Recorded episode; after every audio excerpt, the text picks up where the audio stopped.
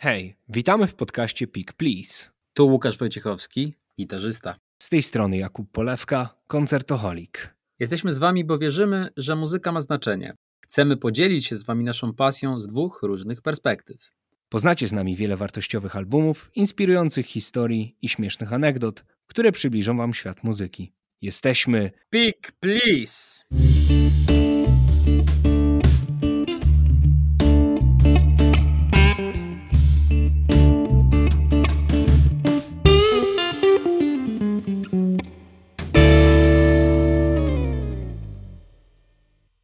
Dzień dobry, witamy w podcaście Pick Please. Dzisiaj odcinek taki, można by powiedzieć, troszeczkę nagły, niezapowiedziany, taka niespodzianka. Nie planowaliśmy tego, ale jak jechałem do pracy, tak pomyślałem, a może by zrobić taki krótki odcinek na zasadzie podsumowania pierwszych wydarzeń stycznia, płyt, ważnych jakichś eventów, tego co nam chodziło po głowie, o czym się dowiedzieliśmy, więc sprzedałem pomysł Kubie, bo już mieliśmy nie pracować w styczniu, tak trochę pół żartem, pół serio. O, to świetny pomysł, to świetny pomysł, to kiedy? No, to może dzisiaj, tak, to dzisiaj, to, to dzisiaj, to super, to do, dogadujemy szczegóły i jedziemy. Dobrze, no to jesteśmy na odcinku niespodziance. Odcinek spontaniczny, odcinek o tym, co tam było słychać w styczniu muzycznie u mnie i u Łukasza. Łukasz, powiedz mi, jakie ciekawe płyty przesłuchałeś w tym miesiącu? Słuchaj, jest 17 stycznia, niektórzy się pukają w czoło. Jakie nowe płyty? Jest 17 stycznia, o co wam chodzi? No wyszło trochę, wyszło trochę płyt. Ja mam dwie, ja mam dwie na tapecie. Pierwsza to jest Cory Wong, Wong's Cafe. Od razu przejdę do rzeczy. Wong's Cafe, rewelacyjna płyta, bardzo pozytywna, fajny, prosty funk, taki nieskomplikowany, ale mi się kojarzy z Jackson 5, Cory Wong, czyli Wolfpack. Cudowne, fajne, instrumentalne, pozytywne granie, bardzo dobre do potańczenia, trochę nie wiem, takiego w domu, takiego chillu, wprawia w dobry nastrój. To polecam Wong's Cafe. Dlaczego Wong's Cafe?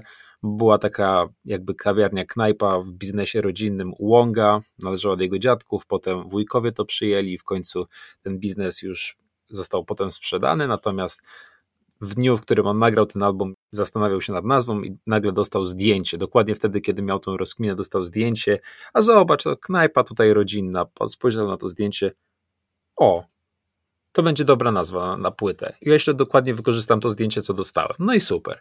Więc świetna płytka. A druga to jest Black Crows. Hang Up on Dreams, koncertówka z Los Angeles z roku 1991, wydana na początku tego roku. Jest to absolutne świadectwo potęgi Black Crows z tamtego okresu, z początków ich kariery. Cudowne granie koncertowe, młodzi, napakowani energią, gotowi do boju, po prostu no, zabierają zabawki na tej koncertówce, wszystko tam się zgadza, świetna jakość.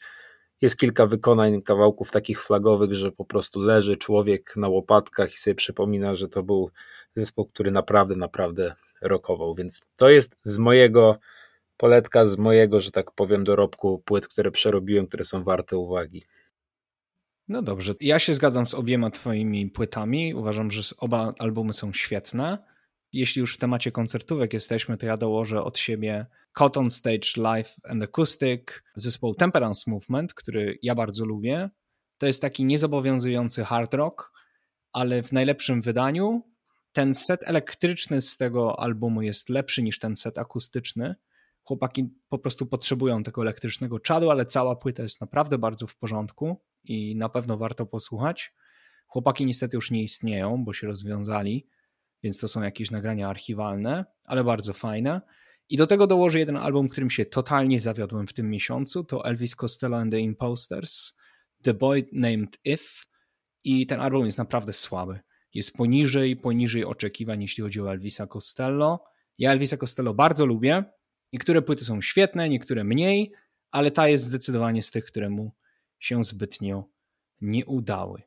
Natomiast jeśli chodzi o jakieś takie wydarzenia muzyczne z tego miesiąca, no to moim zdaniem największym hitem jest e, Judas Priest, które po prostu odwaliło taką akcję, że to jest naprawdę po prostu człowiek łapie się za czoło. A mianowicie Andy Sneap, czyli gitarzysta Judas Priest, który w Judas Priest częściowo zastępuje w chwili obecnej Glena Tiptona. Glenn Tipton ma Parkinsona i niestety nie może na wszystkich koncertach Judas Priest występować. Czasami do nich dołącza na kilka numerów, czasami jeśli czuje się gorzej, to nie. W każdym bądź razie Andy Snip przyszedł na jego miejsce kilka lat temu. Andy Snip jest stosunkowo młodym chłopakiem, no i co jest wioślarzem w Judas Priest. No i właśnie, i w tym tygodniu Judas Priest zadzwoniło do niego i mówią mu, wiesz co Andy, przegadaliśmy z chłopakami tą sprawę i generalnie my na spokojnie możemy występować bez ciebie, we czwórkę po prostu. Glenn, jeśli będzie się na siłach czuł, to do nas dołączy. I generalnie chcielibyśmy występować w kwartecie. Także, no, dzięki za współpracę, ale cześć. No, Andy Snip mówi, że no było mu przykro, ale jest też producentem, także on sobie poradzi. Powiedział, jasne, macie do tego pełne prawo, ja tutaj jestem bardziej jako gość, wszystko ok. Zostało to ogłoszone na social mediach i na wszystkich mediach takich muzycznych. No ale właśnie, pięć dni później Judas Priest wydaje oświadczenie, że jednak zmieniło zdanie i Andy Smith jest z powrotem w składzie Judas Priest. Nie wiem o co tu chodzi, nie wiem o co poszło w ogóle. Także przez pięć dni nie był w Judas Priestach, ale jest z powrotem. Nie ogarniam tej akcji po prostu, ale no cóż, no, to jest chyba coś takiego jak, nie wiem, jakieś rozstanie z dziewczyną, że po tygodniu zmieniasz zdanie. Nie mam pojęcia. Dziwna akcja.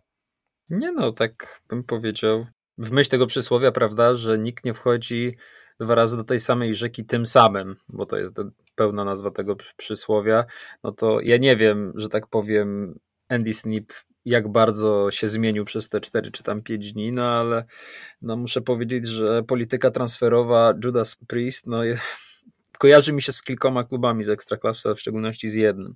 Więc bardzo piękna drama, opera mydlana, u mnie jeszcze jest do polecenia, w zasadzie warto wspomnieć o ciekawym wydarzeniu, bo 15 kwietnia tego roku wyjdzie bardzo fajna płytka, ciekawa. No, sam, samej obsady już po prostu można obgryzać paznokcie i przebierać nóżkami.